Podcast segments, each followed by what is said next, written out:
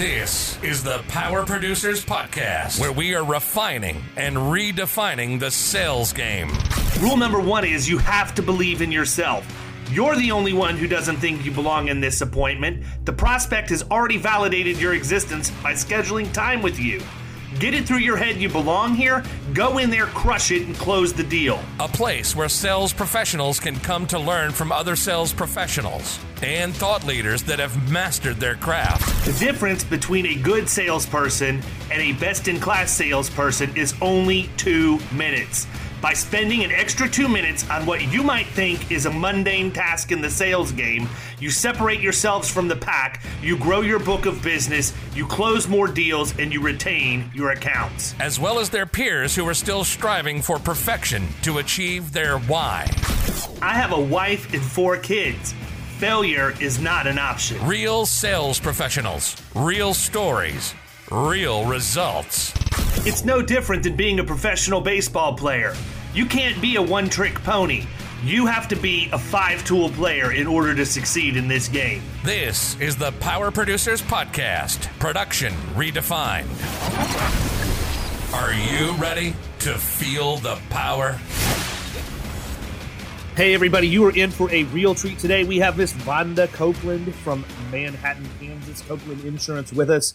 And I am looking forward to having a conversation with her and learning more about what they're doing in their agency, how they're using technology, how they are handling their producers. So, for those of you that are power producers out there, you have got to realize that there are people who are helping you be successful. And I want to hear their perspective on what they're doing to make sure that you look good. So, Vonda, it is really good to have you on here today. I have gotten to hear you speak several times and, and gotten to know you got you and Jay just a little bit over the course of the last couple of years. So it's truly a pleasure to have you on here today to talk with us. Thanks, David. I'm excited to see where this goes because I know that you know there's there's just no telling. So. There there is no telling at all. It's funny. I was uh, talking with Greg Hogan. We we were we have a little mastermind group that we formed after innovation this year. There's five or six of us in there, and we bounce ideas off of each other and, and all of that. And Greg uh, Greg had posted what his COVID plans were for opening up post COVID because, like a lot of us, he has people that just want to keep working remote at this point. But it presents an uh, you know an awkward situation if you're like me and you're in an office and you know you have uh, female employees, team members that could come in. You don't want to put yourself or them in a position where it's literally just you in one member of the opposite sex. I've always made that in my career that I would never put myself in that kind of a situation. And uh, that's one of the things that Greg was talking about is how am I going to rotate people in and out so that it's never always just two people there. And I read the I read his plan and I liked what he was looking at doing and I was at a stoplight, and then the stoplight turned, and I never got back to him. I completely forgot about it until like eleven o'clock last night, and I'm like, "Hey, man, by the way, great plan, uh, squirrel." And yeah, we're out. So anyhow, you're right. We never know where it's going to go. Well, listen, you know, I am sure that the overwhelming majority of people who are listening to this are going to know who you are. But why don't you tell them a little bit about uh, you, the agency, how you got involved? Because looking at the history, the agency's been around since 1960 Jay got involved in 82 and I'm I'm interested in were you there in 82 when that happened or were you, you know, sort of come came in after the fact and just talk a little bit about that for us. Well, we are we are based in Manhattan, Kansas, and as you said, the original agency started in the 60s in a little town that's about 20 minutes from where we sit now in a town called Riley, Kansas. Jay's folks uh, actually took over that agency his dad was a field rep for a, a regional carrier at the time and he called on that agency. The the man was going to retire and needed somebody to take it over. So his folks jumped in and that's how they got to the area that, we live in now. Um, jay came in uh, after college. He went in in 82 um, i did not. Um, i originally had gone to college for accounting and then went my second second semester of my junior year and had this big panic attack like, oh my gosh, you know, I'm going to be put in a, cu- a cubicle somewhere, crunching numbers, nobody's going to be able to talk to me. I'm just going to be running people's tax returns or something like that. And I just didn't think that sounded fun at all. And so I jumped ship. I kind of looked at the hours I had, had a lot of obviously math and social sciences. So that translated into a math and social sciences education degree. so my first job was actually teaching middle school math. And wow. um, I got sounds, sounds a little bit worse than accounting. Yeah. yeah I don't know. Um, my first job, I was hired late in the season. So I, my first job was teaching middle school math. And when the principal was giving me my tour of the school, he said, I really apologize for your last hour. Um, and I'm like, okay, what's my last hour? And basically, it was the eighth graders that were operating at a fifth grade level. So mm. I'm like, ooh, fun. Um, but I learned a lot from them. It was it was seriously the worst hour of the day. Like, why would anybody put that the last hour of the day? Um, but you know, I learned a lot from those kids, and some of those kids are the ones I remember their names. Um, I remember the one that he and his mom were living in a garage um, because she had just lost her job. Um, I had the opportunity of being at an obstetrician appointment and having somebody call my name from behind me, and I turned around and it's like, oh, okay, um, I'm you know whatever age I was at the time, and and you're 15. This has got to be scary. Um, and so it, it was an eye-opening experience for me to have those kids and and i really truly believe that everything you do in life feeds into who you become no matter how how off it, you think it can be. But that was really my my first chance to really look behind the curtain of what was going on in some of these kids life. And and i still feel that way today that i you know you have that opportunity to look behind the curtain. And uh, and i do a lot of work now with foster kids. And uh, we host foster teen camps. I'm on the board and I've coached and cleaned toilets and done about everything. But you know, you once you look behind that curtain, there's no looking back.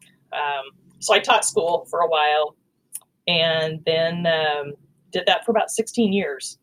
Oh, wow. And then um, what? My, and at the time when I was teaching, I would still help Jay. You know, Jay went into the family agency, but one thing, if you've ever known Jay, he is you know, somebody called him the godfather of insurance one time, and that really is true. I mean, awesome. it's like somebody will be talking about something and he says, Oh, that's a difference in conditions coverage. And everybody else in the room's like, I don't even never heard of that. And he explains it and and you know, to tap into his brain is just, you know, and he's always selling, you know. we will be driving down the road and he'll hand me his phone. Take a picture of the side of that truck. You know, we don't have that because um, he is always 100% on point and you know early in life that was really irritating. Now i get it you know and the agents that we have it was kind of funny when they turn in their production sheets you know what was your source? And one of the kids was like the guy was wearing a sweatshirt that was at the next table when jay and i had lunch and jay took a picture of a sweatshirt and said here call on them. And then man it was a construction company that he would have builders risks and had referrals and stuff and on that sheet it would always say sweatshirt guy. You know, so we knew that was so if you, if you you know if you've been with him, it's just an intense ride. And so every time he would try to, you know, he would do something, you know, or we added an office here in Manhattan at the time. I, you know, his family wasn't always really on board with with you know bold expansion, um, going outside of your comfort zone. And so I would end up like nights and weekends, I would be helping him get that going um, but then, um, you know, just to jump to the to the dark side, um, David made a comment on you made a comment on Facebook the other day about the beginning of your of you know Florida risk insurance and how it came out of a dark time, and uh, you know I looked at that and I think I even commented about you know sometimes that's you know how how the best things come about, uh, but I had a, a time period where uh, back in 1999, my mom, who lived just six miles away from us, um, she worked in a bank. And during Y2K, when they thought banks were stockpiling money, some random guy targeted that bank for a bank robbery and targeted her as the one he was going to kidnap and have her let him into the bank what? rob this bank And so, long story short, she didn't help him. He he actually killed her in the house that I grew up with. In, oh my, oh my God. goodness. and my dad was a bus driver at the time. He was a retired farmer and driving a school bus. So he'd left the house at 6:30 that morning and the and the guy came in, you know, shortly after that. He'd been watching for my dad to drive off.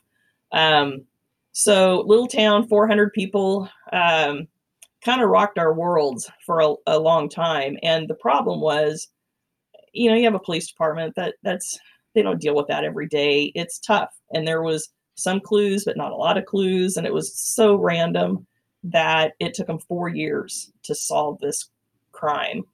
And Jeez. 85% of women that are are killed are killed by their husbands or significant others. So even though my dad was part of that 15%, it was horrible for him because every time the case would go cold, they'd come back on him. And so not only were we dealing with all of that, we were dealing with having to protect my dad and keep them directed into, you know, what they needed to do. Uh, so finally, four years later, guy was caught. Um, he actually tried to kill his wife, and she she got away from him and called the 911, and the rest is history. But um, it's hard to teach school when you're not flexible. I mean, you don't even have time to go to the bathroom when you're teaching, you know. Um, and so, you know, when you'd have a police caller, you'd have to go film a Crime Stoppers episode, or they'd had a cold case TV show one time that we had to go film. It was just tough. I I took it. I stayed there for a year afterwards, but it was it's so hard to prepare for a sub, especially when you have middle school age kids who tear them apart. You know, they eat them. Oh, yeah. lunch, You know, by by nine thirty in the morning. Um, it was just tough, and I didn't feel like I was giving my all to my kids, to the to the kids at school. And I had my own kids. I mean, during this time, Jay was still, you know, trying to develop agencies, and I we had two kids, ten and fourteen. That you know, kids have activities and stuff like that. It was just a lot. Um, and so I, I quit teaching without really knowing what I was going to do, you know, where my place was, where I fit in all this. I knew the stuff that I was doing after work, you know, spending till 10 o'clock doing deposits at the insurance agency or um, spending Fourth of July doing book work there because nobody else was there and I could catch up on book work and things like that. Um, but uh, you know, I'd gone to school to, to get my my PhD and I had everything done, but my dissertation wasn't finished um, and all everything just stopped. So um, I joined the agency, um, tried you know just different things, just basically doing the book work, doing the books, um, trying to assist wherever I could. Um, we have a niche market for custom harvesters. Well, the time I quit my job is right when that that niche market's just ramping up. So then I kind of jumped in and helped with that a little bit. Uh, but and then we brought in a real estate agency the next year, and so then I helped oversee that uh, franchise that was in our office. Uh, but I, I just kind of floated around trying to find my footing and trying to figure out where I, I fit in and where where what I knew would would help. And so it took a while of trying different things. Um, you know, but when you do that, you're not afraid of change. You know, when you go through that, you're not afraid of change. You're not trying. You're not afraid to try something and and suck at it. You know, because it's like okay, try something else. Um, and I think that definitely changes my approach to how I I work in the office. Um, I'm, you know, sometimes a little quicker to jump off the ledge than somebody else because I'm like, hey, you know what what's what can go wrong? You know what's you know there there's things worse than than than that going wrong. So not everybody that's been that deep and dark, you know, feels that way. So you know what? It's that's a very interesting perspective, and I completely can relate to it from just the psychology behind that. Mm-hmm. Right? Obviously, I've not been through the traumatic experience that you went through, but I mean, I was going back and forth with with one of my friends today who's having some some struggles and, and has an agency, and they just said, you know, I've had a dark cloud over my head for the last couple of months. I'm having a hard time focusing. And, you know, sometimes you just have to say, get your head out of your rear end and push forward, you know, because it's only an excuse if you allow it to be. Otherwise, it becomes the fuel for the pursuit of your dreams. And where's your focus? You know, you have a wife and kids and all of the things that you should be focusing on, but you're allowing yourself to focus on on the negative piece. And, and to your point, Um, you know, Kyle's seen it firsthand. I don't take long to make decisions at all because I have zero fear of making a bad decision.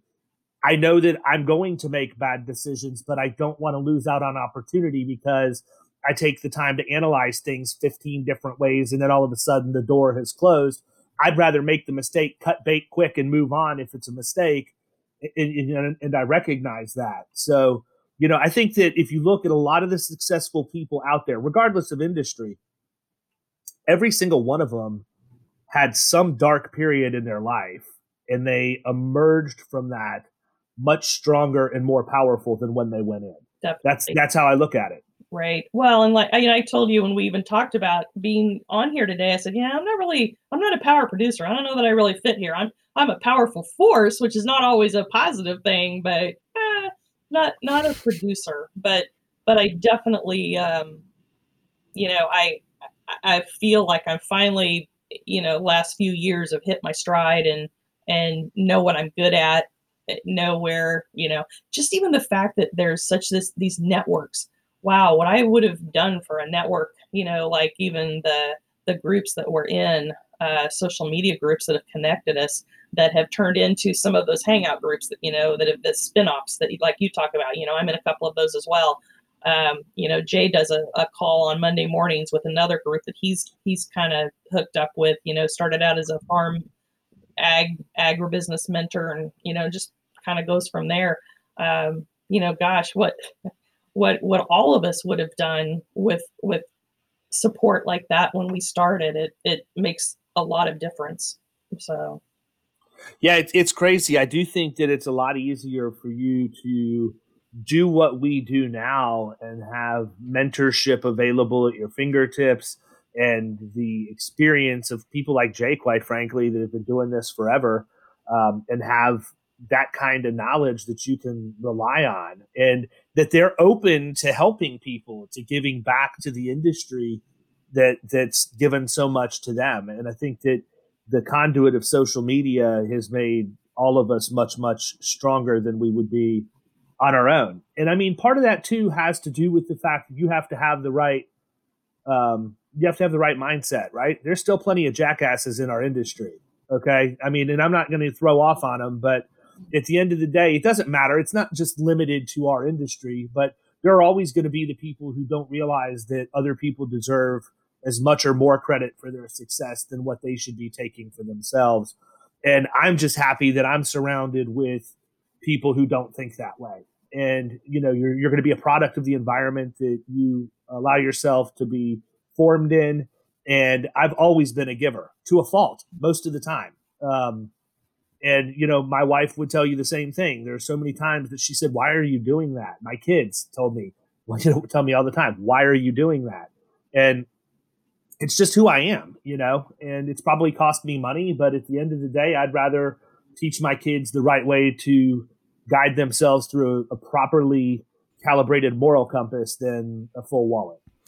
I was really looking for you to call out all of the jackasses right there. I will now start with an alphabetical list. File to follow. Yeah, no uh. kidding. So, talk a little bit about the the the makeup because I mean, if you go to your website, you guys have what appears to be a significant presence across Kansas, and I even saw that you have an, an office in Nebraska at this point. What do those offices look like? I mean, are they kind of because because I know that I, I, have different friends who have multiple locations. We have multiple locations, but for all practical purposes, our offices are landing strips with docking stations and dual monitors, and that's it. I don't want people in there. Um, but what, what's that look like? I mean, are these full fledged Main Street offices? Is it places to warehouse producers? The Nebraska one today is not. It was it was out of the out of his house, and so that is not. Um, but that will probably. I, I continue to think that's probably going to be the next acquisition or or whatever. Um, and that's on the Jay side. I, all I do is try to follow and just try to make it all work and put it together. He comes and says, "Hey, this is the deal I'm putting together," and I look at everything and it's like, "Okay, this is how this is going to fit in." And so, you know, he's he's big picture, and then I work all the details and try to make it all work, and and get grumpy for a while until like it's like, okay, this this it's all working now. Um, but uh, no, they really are full fledged offices. Now, some of them may only have a couple people in them, uh, but the majority of them are are larger. And, and when I say larger, I, I mean maybe like um, eight to twelve people in an office. Um, we uh, that two of our offices are are more in that line of of larger. Uh, the rest of them are smaller, but they're all, you know, we started out as a community based operation and there's just so many different models out there. Um, and I will be the first to admit, I think we spend a lot of money on on brick and mortar because we started out as community based. Um, and, and we still that's our full philosophy. I mean, if you look at our website, you look at our brand book, everything is that we are connected with our community. We hire that way. We look for people that are volunteering in their community. They're they're they're vested in their community. Maybe they have kids in the school district. They're they volunteer at church, stuff like that. When when we go out and and recruit, that's what we're looking for. When our our agents are bringing people to us saying, "Hey, I think these people would be a good fit," that's where they're finding them, uh, and that's why we fit because we're already that's how we are, and that's kind of how we recruit. Um, the the virtual and the automation and all that kind of stuff. We're trying to balance the automation in our agency so that what helps us do what we do.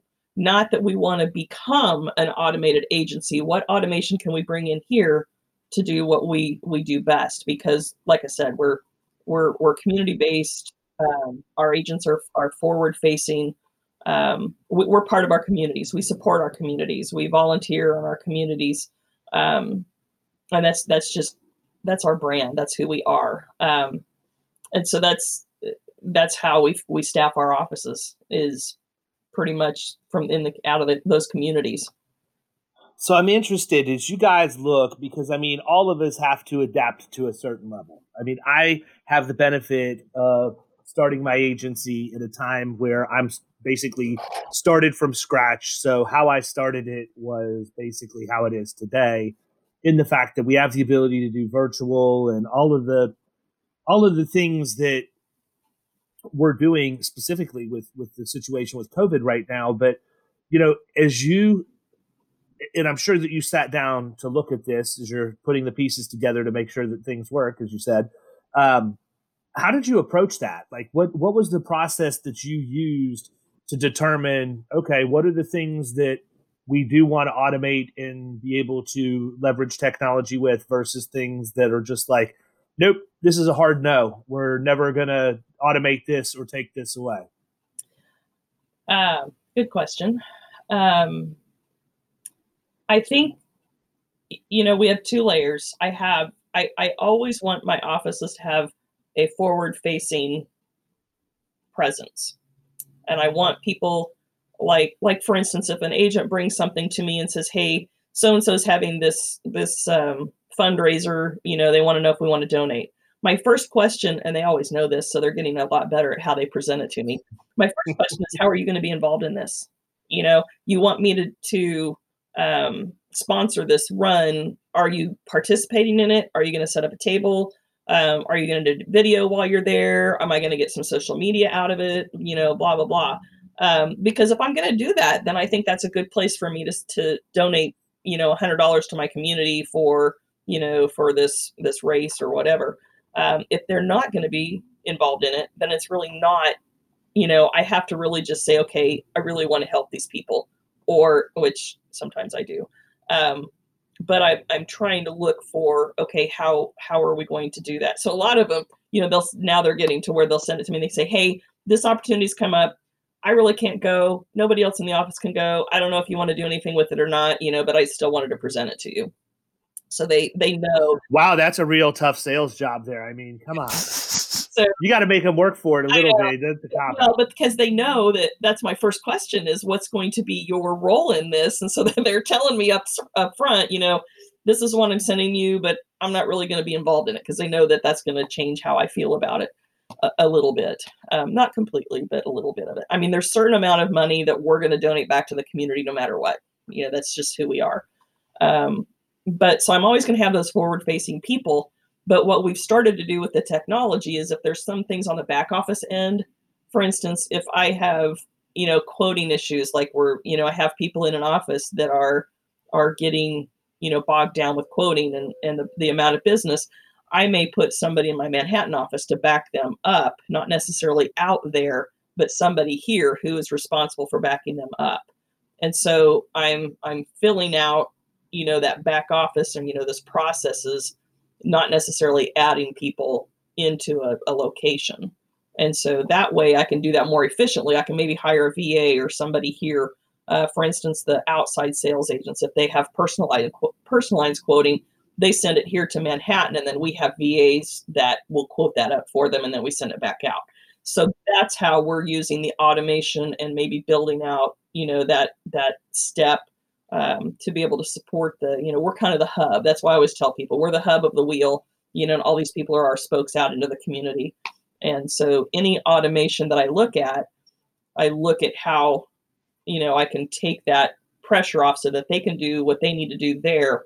And then there's, you know, whatever technology or virtual, you know, assistance or anything like that that I can help, you know, make sure that they can do their job. So along the lines of technology, do you guys use a CRM? We use Agency Zoom right now.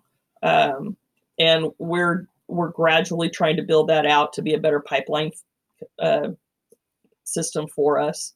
Uh, mm-hmm. Uh, we have not integrated it into our agency management system yet, just because. And actually, um, Casey McKinney, that from Yakima Insurance Partners, I've been working with him to put together a webinar to train because he's, you know, right in there. He's helping Tolga, you know, do some of the development, the, working on the glitches and things like that.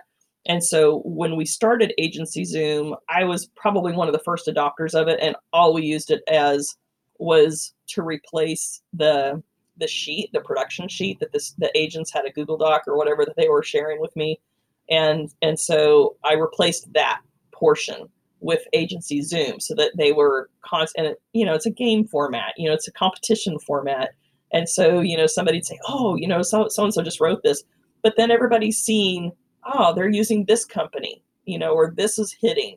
Um, so I love that part of it, but that's really the most we're using it for. And now we're trying to put it into an actual, you know, use the pipeline part of it because I'm also using Agency Revolution.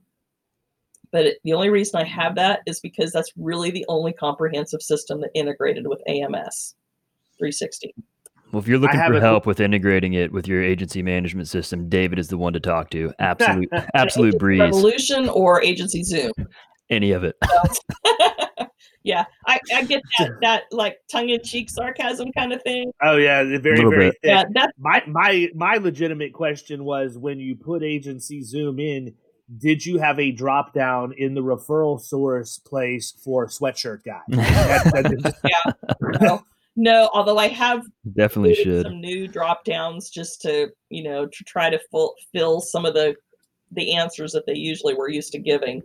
Um, How do they react to some of that stuff? Like, I mean, it seems like he obviously thinks outside the box, and I mean, not all producers are early adapters. Like, what, what like, what do you find? Do people, do you find that people start like taking pictures of sweatshirt guy and and and like adopting that type of thought process? Well, you know what? It... My, listen, I'm guilty of that. My wife would tell you that like I embarrass her. Okay, it, it, it's I'm I'm not embarrassing. It's not like I take my no. shirt off and do the truffle shuffle in you know somebody's office or whatever. But you know, at the same time, you know, when you, I, I just think that guys like Jay are wired that way. It's in their DNA, and I'm yes. exactly the same way. I never meet a stranger. Yeah and everything is a business opportunity to me at some point. Like I'm going to give you here the the number one example. I mean, and listen, my wife is brash, New Jersey.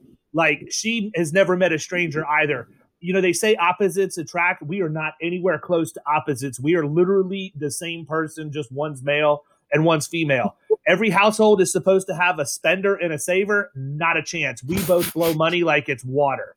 You know, it's just so it you know it makes for an interesting dynamic, but whatever.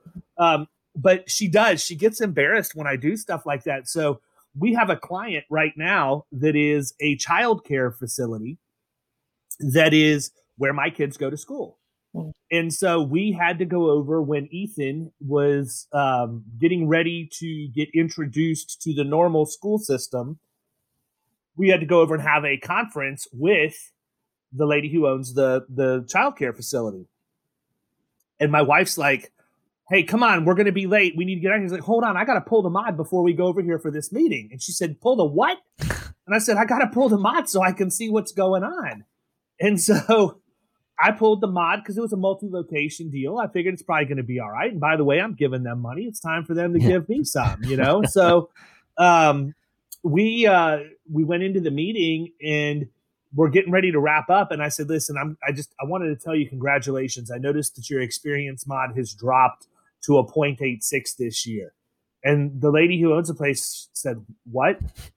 And I said, your, your experience mod for your workers' compensation. I'm sorry, it's a habit that I have. You know, I always like to know what's going on with the people that I'm going to be talking to if they're business owners. And that's really good. And I said, but I noticed that the carrier that you're with, when I checked on the Department of Financial Services website, isn't one that offers a dividend for you. And you should be able to have more money back in your program because you have good performance.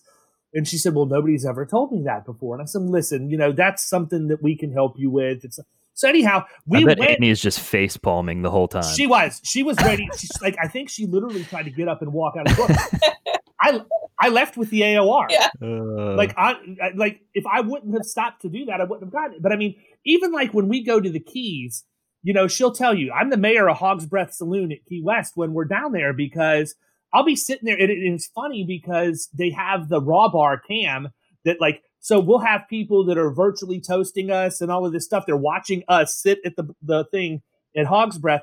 But like one time we went down there and I had like six people around me and I'm just holding court talking about, you know, workers' comp and total cost of risk and all this. I had a hog farmer, a guy who owns a trucking company, a guy that was in the fuel business from different states. And every single one of them, I there was a hog their- farmer at Hog's Breath. Oh yeah. What are the chances? so yeah, actually, I never even thought about that until you just said it. But you know, it's crazy because I still have their business cards and actually connected on social media. We interact. I don't do anything at all from uh, an insurance standpoint with them, but they're people that if they were to come to me for advice because of what you said earlier and what the internet's allowed to happen, I know that I have people in those geographies that I can introduce them to that would take every bit as good a care of them as what we do. But it, it's it's funny because you know when you're a producer, you're a producer. Period. End of story. Like you just that's that's all you know. I had a guy, I had a guy that worked with us. Unfortunately, he's not here anymore. He was having a hard time. Like I mean, it's not always rainbows and unicorns on on our side of the fence, but um, he was having a hard time, and and I never would have expected that to happen. But we went out to do to ride around and do marketing drops together one day, and we stopped at a Cuban place to get a sandwich. And it turns out that the guy that's in line in front of us, I see on his shirt that he works for a garage door company. And so immediately, you know, this is a very popular restaurant. So you're waiting 15, 20 minutes for your sandwich to be made because there's literally 100 or more people in there. We just start the conversation like, whew, man, garage door installation, what's that like? And he's like, well, you know, I actually have a pretty cool company. We do custom garage doors. This is not stuff like you would get in a normal house. Some of them are fifteen, twenty thousand dollars, and I've got the manufacturing facility here, and I also have a location in Colorado. I'm like, wow.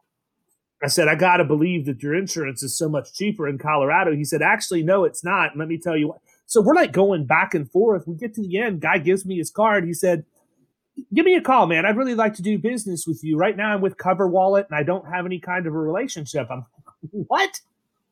What? You just bought your insurance from a third party over the internet. Why? Because it was easier. But he didn't want to. You know, we as agencies sometimes miss out on business because we don't make it easy for people to do business. Now, I'm not advocating that you move to everything fully automated. I, I don't I don't subscribe to that theory. I mean, there's agencies out there that literally 100% of their processes are automated, and that's great if that's what works for them. I'm not going to knock them by any stretch. They're guys that are way smarter than what I am.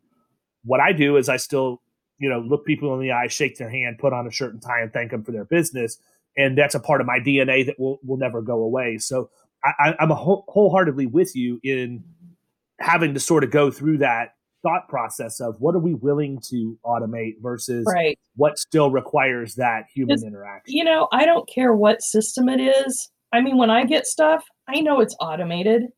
And I, you know, you don't want your people to feel that way. We had a comment, you know, just even like sending out birthday cards, you know, you have that automated. And uh, we were at a, I don't know, a somebody's graduation party or something like that and said, Yeah, I get these emails from Vonda, but you know, I'm sure it's not Vonda. I said, You know what? I said, if you reply back to me on that, I said, I'll reply back to you. Because and he did, and, and we did that. And because he said, Thank you. And I said, Oh, I'm glad. I said, Did you have a great day? And he goes, Oh my gosh, it really is you. So they know it's automated, but yet at the same time, sometimes you have to tell them, Hey, you know, we're still a part of that, and not everybody can do that. Um, but it, it's hard you, you don't want to lose that that personal touch so much. And, it's not always i guess automation. It, it exposes your weaknesses. Oh my gosh so, does it? you know if you have something in the system like in our old ams system you know we had somebody that had put some notes in like somebody somebody's name you know or something like in parentheses farm policy you know in their name so then you get this automated email before it's going to go out. You pull it and you pull the the preview and it's and it's got that in the in the um you know, dear James farm policy, you know, or something like that. And you're like, oh my God. Or, yeah, or could be much worse. Yeah. yeah. You know, and, knowing my crew, it could be way worse yeah. than farm policy. And so it, it, exposes your weaknesses. And so you have to really be careful where you're going to allow that, that automation in to where you feel comfortable to where it's not going to do more harm than good. Um, and there's just so much out there. Um, I did a Excel spreadsheet the other day. I saw it on one of the websites, and I don't even remember where. And unfortunately, I don't remember who. But they had just done a technology stack list, and so I'm like, hmm, I need to do that a you know a little bit more forcefully. So I created my technology stack. Um, and I, I'd already been kind of mentally doing this for the last year because when I had gone to some of these last conventions a couple years ago, I'm like, I go through the vendors. It's like, no, here's what I have. Will this do something like that? Because if this will, I don't need that. Because it's you just get to a point where you're like, oh, somebody's using this. I like that. I'm going to subscribe to that. Oh, somebody's doing this, and you have to really start. You know, number one, watching your money go out, um, and number two, you have to make sure it, it fits with you. It's know be maybe doing great for somebody else but that doesn't mean that it's it's fits for you. And so i've tried to look here's my tech stack. This is what i already have. This is what i'm paying for. Will this replace something? Will it enhance something? Um, can i get rid of something if i replace it with this? Um, i'm always constantly looking for something that will integrate because if it doesn't integrate i am i refuse to make my people have to do double entry that's just there's that's I, I can't do that to them. That would stress me out. And so I'm not going to do that to them. It's not only a waste of time, yeah. but it's also, you know, chance for human error, of right. course. So, right. And so, you know, I, I, I have that technology stack. I have a file on my desktop and I go back and I look at it, you know, and I analyze it. And otherwise, you just, it, it, can build up really fast. And then you have a lot of money going out. It's like Podium. You know, we talked about Podium. Um, I love Podium. I, I I like it even better than if somebody goes into my website and fills out a form there. But the the, the beauty of Podium is um, right when somebody goes to your website, that that little chat box pops up, and so it it's the first thing they see really because you know they see your your website of how it's you know formatted either on the web or on the on your phone, but then this little chat thing pops up. And then you know a lot of them just naturally gravitate to that because that's instant. Um, and then we try to have it you know everybody's supposed to have podium op- open on their their desktop as a tab at the same time. Um, i've got the app on my phone so i try to watch it like after hours like if somebody comes in at eight o'clock at night. Hey they come in too trust me. It's it's nuts because i have a very uh, infrequently talked about e-commerce business that has a chat widget it's not podium mm-hmm at two o'clock in the morning. Yeah. Like people will go on there. And I mean, you know, I used to get irritated because I'm so set in my ways that I, I just sometimes it takes a few times for me to open my mind and think, you know what, maybe this person really just doesn't realize that we're sleeping. He's actually really gonna, yeah. Or, or they think that like, if it's there, he's actually. Or I think what a lot of people think is that you have it outsourced to where it's not really a real person that's in that local organization because a lot of them are really shocked because someone will say, Is this Vonda? You know, because they'll figure out after I've answered back and forth and they're like, Oh wow, I you know, I had no idea. Because they really felt like it was just, you know, a third party that you're paying after hours, which some people do. Um, you know, here it's me. You call our phone, any of our branch phone numbers after hours. If you hit the one for claims, emergency claim support, you'll get my cell phone. And uh, that's just how we are right now. I haven't turned that over anywhere um, just because we're in a, like I said, we're community based. That would be tough. It's frustrating for me to call a carrier at 10 o'clock at night and not be able to get anywhere. You know, I I sat on a phone call with one carrier one night for 45 minutes trying to report a really bad fire. And then I got disconnected. And then when I got back in, they're like, well, we can't see anything else. All we can do is start a new claim number. Like, no, no, no, I don't want two claim numbers. That's going to be a disaster. And so I, you know, I was so frustrated by the time that was done. I do not want that to be the customer experience that our, our people have. And so for now, number one still goes to me. Um, and Podium, you know, I can assign it out to somebody. Um, I've I've tried to encourage the agents to use it. You know, if you have somebody that hits you up at a ball game and they tell you something or they text you an ID number or something, forward it into Podium. Use that text number to forward it into Podium because then we've got a record of it. We can assign it out and nobody forgets about it. Um, so we even use it, you know, because like I said, you know, you get you're at a ball game and somebody comes up and says, "Oh, hey, I traded cars," you know, blah blah blah, uh, or they tell you something and they expect you to remember it. You know, hey, you know, I need to, I have a hail claim. I need to turn in on my, you know, my wheat. Um, and they remember they you know expect you to remember that and so it's like hey use that app to to just forward text it to that number instead of texting it to somebody else who then they forget about it um, because it's 12 hours before they're going to go be back at work um, you know, we, we use it kind of as a backup for that too. Um, they've just started the video. We're doing the beta test on the video portion of it. Oh, what's that look like? It's, you know, it's, it's, uh, we've had some issues with it, you know, because like I said, we're beta testing it. But but I mean, what are they? What are they trying to do with it? I, I don't. Even, I haven't even heard this. The first I've heard is, is there's a little plus sign on the window if they have that turned on for you there's a little at the lower left hand corner there's a little plus that you can turn the video on so if you start chatting hmm. somebody mm. back like a little video chat you just really want to you know face to face with them you can just instantly turn it into a video chat and for them if they're on their phone it'll it'll just pull up the camera on their phone if they're on a hmm. desktop mm. you know whatever camera they have on their desktop and then you can just video chat with them and so that's interesting yeah. so and then eventually I, I mean, eventually the plan is to put a pay button in there so then oh. you can even just like you could go, you know, you talked about, you know, sitting in your pool.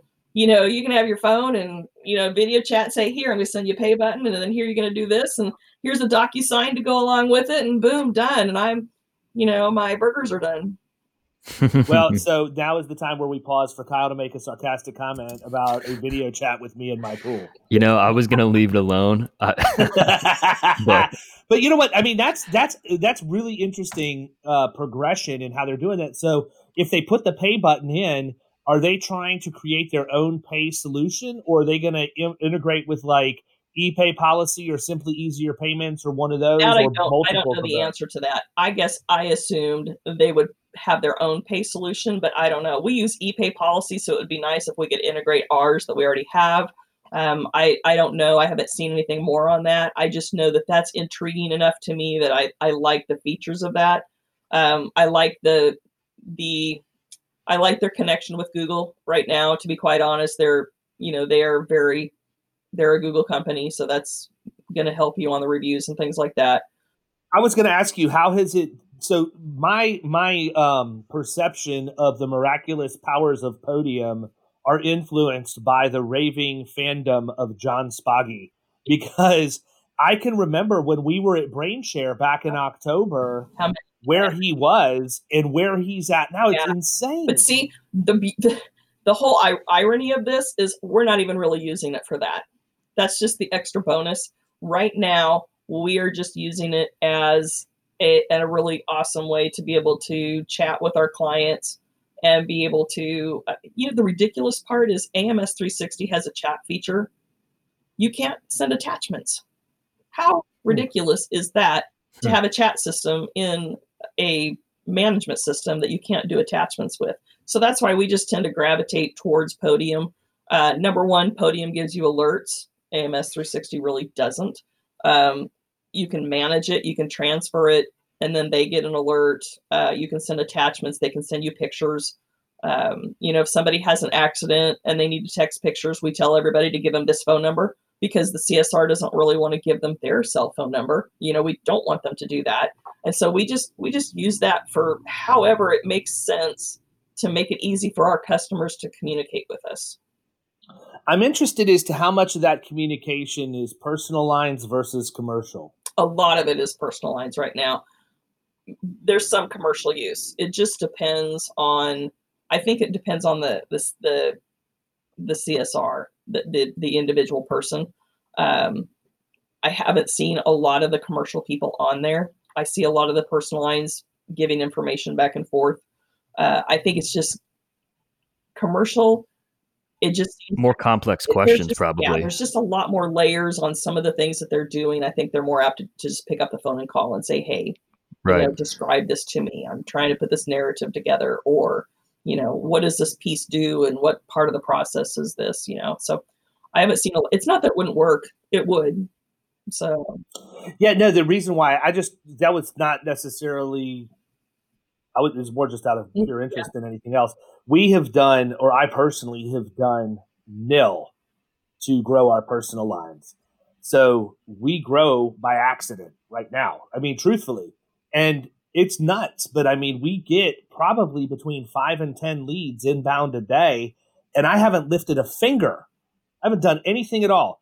Most of them come from people who go to a carrier's website and it's a find an agent thing. And for whatever reason, we're always first on the list. So I'm not gonna, you know, turn that business down. And and it's usually relatively easy business to write. But as we as I make the decision as to whether or not I'm going to try and expand personal lines, then you know, like anything else, if I do it, I'm all in. You know, and I my biggest concern that I have more than mm-hmm. anything else is what you alluded to earlier with the fact that as you automate processes, it exposes weaknesses. So we officially launched personal lines back in really July 1st of last year. And when we launched it shortly after, I ran, I, am in Nick Ayers' uh, Made You Look video marketing program. And, and we ran an, an ad for BMW uh, owners. And I'm not going to go into the gory details of it, but uh, because we had a lot of success. I wrote a lot of commercial business because I found out by accident that those people drive BMWs. And so my nature is once I find out that you own a business, you can forget about the BMW. I'm on that commercial piece like a dog on a bone. And I, that that's where I went with it. But we had like 120 or 130 leads come in over the course of a week. And, you know, we use HubSpot for our CRM. We thought we had the automations dialed in completely underestimated the amount of follow up that we were going to have to do with these people. And so, you know, while we had success, I also had a pretty significant amount of frustration because, you know, I'm not used to having to go and call somebody five or six times or text them or do all of this, you know, and it goes back to what I said before. Sometimes you have to open your mind and think about things from the other person's perspective this guy was just going to watch a stupid cat video or dude perfect on YouTube, and it just so happens that my BMW owner's ad popped up. He's like, "Oh, that looks pretty good. Yeah, I'll tell you answer these five or six questions on the survey real quick." And by the way, let me go watch him do the uh, you know the archery challenge on Dude Perfect or whatever. And he's right back to doing it, and I'm thinking, dude, you just filled out the survey. Like, what what's the deal? You know, we got the lead, we called you right away. So, I mean, some of that is things we've had to work through, but we're in the process right now of just really doing everything we can to make sure that the process portion of it is set up in a way to where I can open the floodgates again.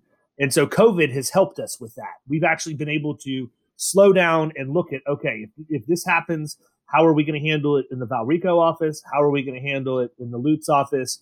And we've made some modifications to where we're able to to do those things. So I'm ready to just about ready to pull the trigger and Podium has been on my short list of technology that I want to buy anyhow. So the fact that they're looking at doing stuff with video and everything like that, yeah. the only thing that I, the, the only box that I need to check with those guys is whether or not there's an integration with HubSpot, whether it's direct or through Zapier. Um, so that's a conversation I'm going to have this week. And I know I'll have it this week because they call me about 10 times a week because I gave them my contact information. Well, the nice part about both Podium and Agency Zoom is it just seems like the support people behind them are very open to modifying things. They're like, well, let's look into this. I'm going to send this to the development team. I'm going to talk about this and and maybe this will happen. And and they really do make it happen. It's it's just I appreciate that.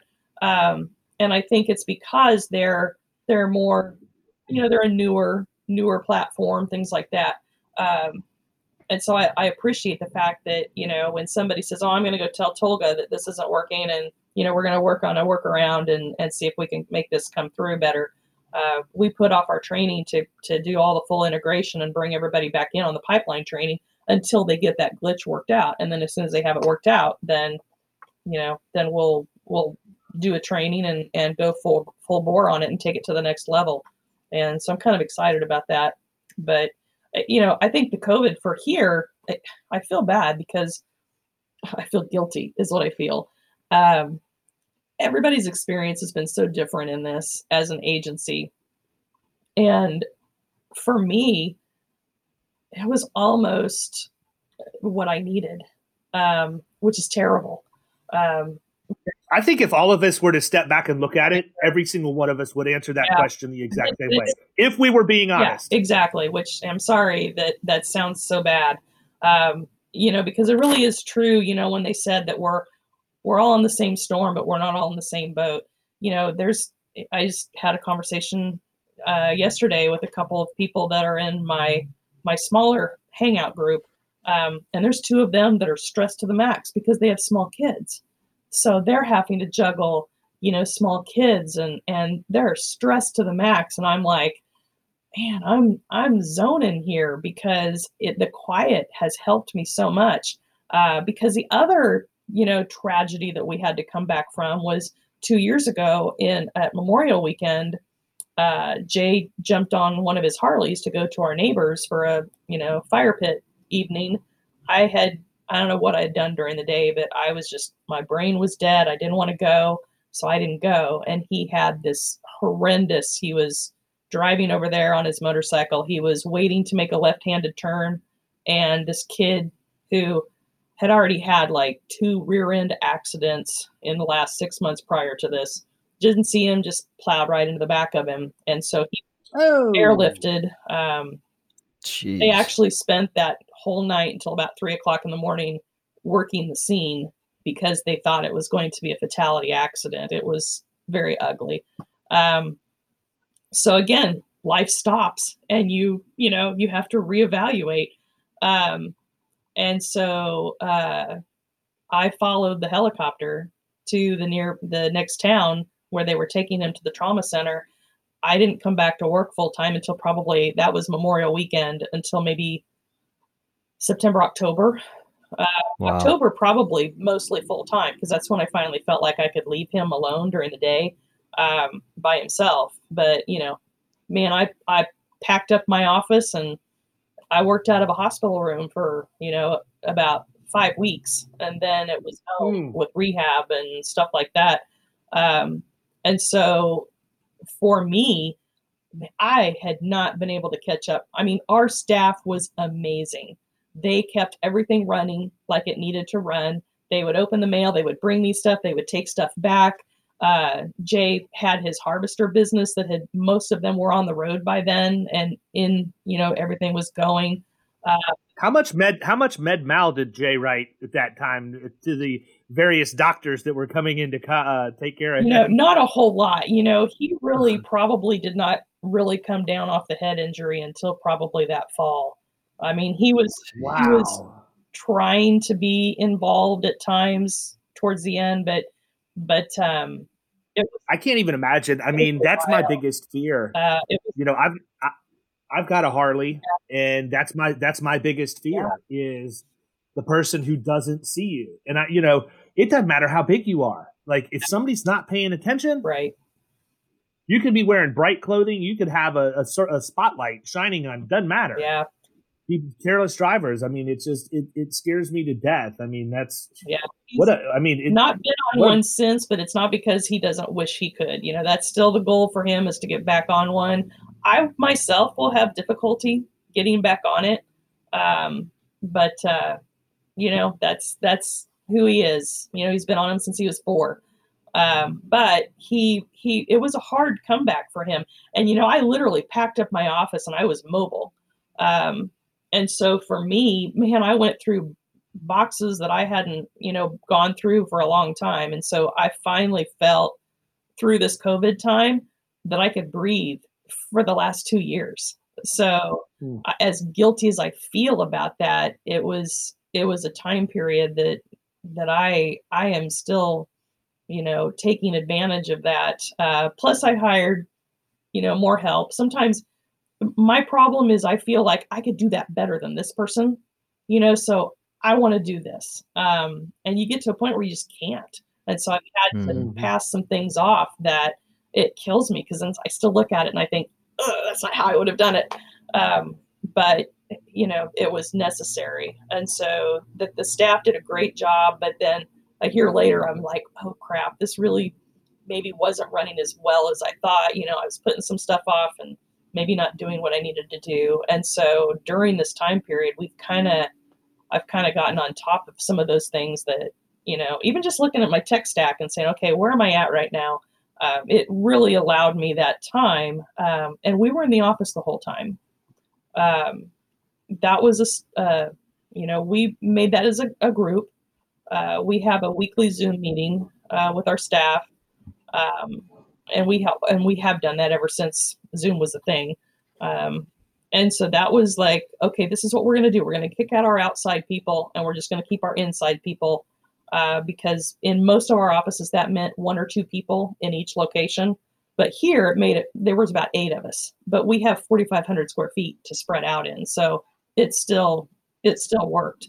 Um, and I think for my staff, you know, I was on pins and needles the whole time because I'm like, oh, please don't let me become a, you know, a hot spot, you know, where we have four cases start or whatever. But but we were very conservative. We'd have people that worked at home, you know, the, the automation, you know, that we talk about, even though we're very community facing, you know, we had the automation in place to be able to send people home and to work from home. We had the the VoIP phone system. We have the everything in the cloud. We have, you know, everybody. It, it, functioned well, even though we we were here in the office, except for the two days we had to leave because the city shut our water off to do sewer work because they thought that when everybody was closed, it was a great time to do that. So then everybody really did work from home. Um, but we had people that were home with their kids, you know, and and um, but we talked about it, and they're like, you know, we think this is the only thing that kept us sane was that we had a place to go. You know, we had a reason to get up at the same time in the morning and get dressed and shower and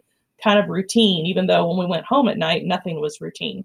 Uh, mm-hmm. So I, we think that, you know, that kind of helped us survive that. And we were busy. Oh my gosh, we were so busy because um, that's our busy time anyway. You know, all the cities are renewing and the, the, um, the, the harvester business, all the work comp renews for one. So I mean, we were like madly, madly busy. Um, so why's that? Why's the work comp all renew for what? Because that's how we designed it. Because oh, okay. they leave to go south to Texas to start the wheat harvest down in Texas, and and they leave in May, and so um, they're already gone. If you don't have it all renewed, then you're you're trying to chase them all over the United States. So that was by hmm. design when it was set up that way that everybody had a, uh, a renewal date of 4 1. Interesting. So, do you guys have that set up on individual policies, or is it a program that you administer? Is it a captive? What does that look like?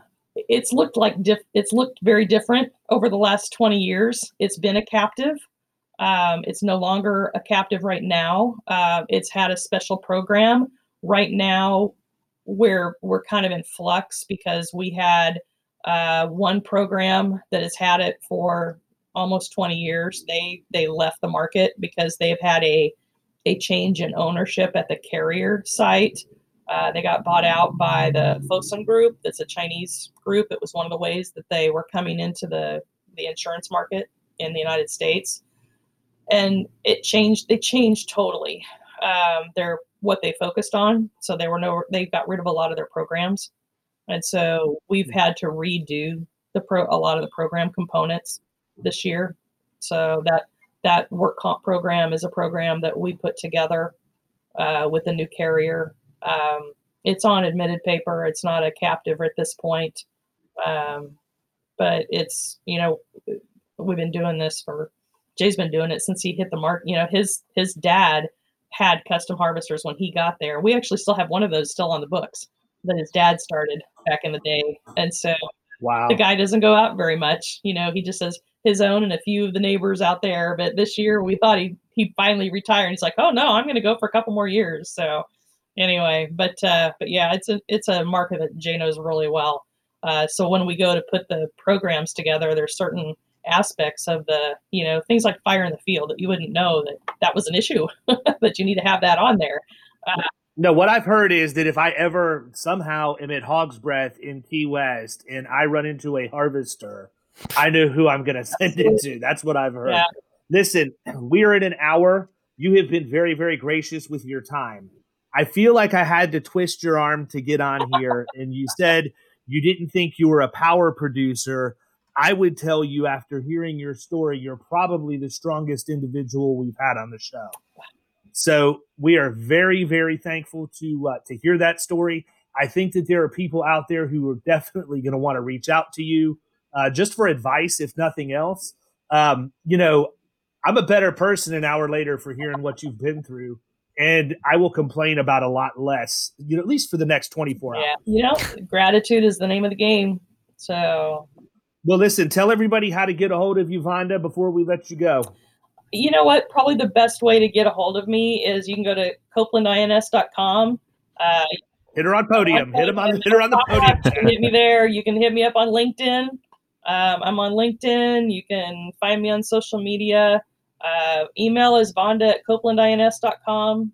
So Good deal. Well, listen, thank you very much for spending some time with us. Really enjoyed talking to you and hearing your story. And uh, I look forward to seeing continued success for you and Jay. And even more, look forward to seeing the picture of him back on the Harley yeah. one day. I hope you have a great weekend. Thanks for taking time. All right. Thanks a lot. Thanks. Appreciate it. Thanks, Vonda. You've been listening to the Power Producers Podcast. You can follow Killing Commercial Insurance on Facebook and YouTube. And if you want to take your game to the next level, next level, check out our book, The Extra 2 Minutes, and our website, killingcommercial.com.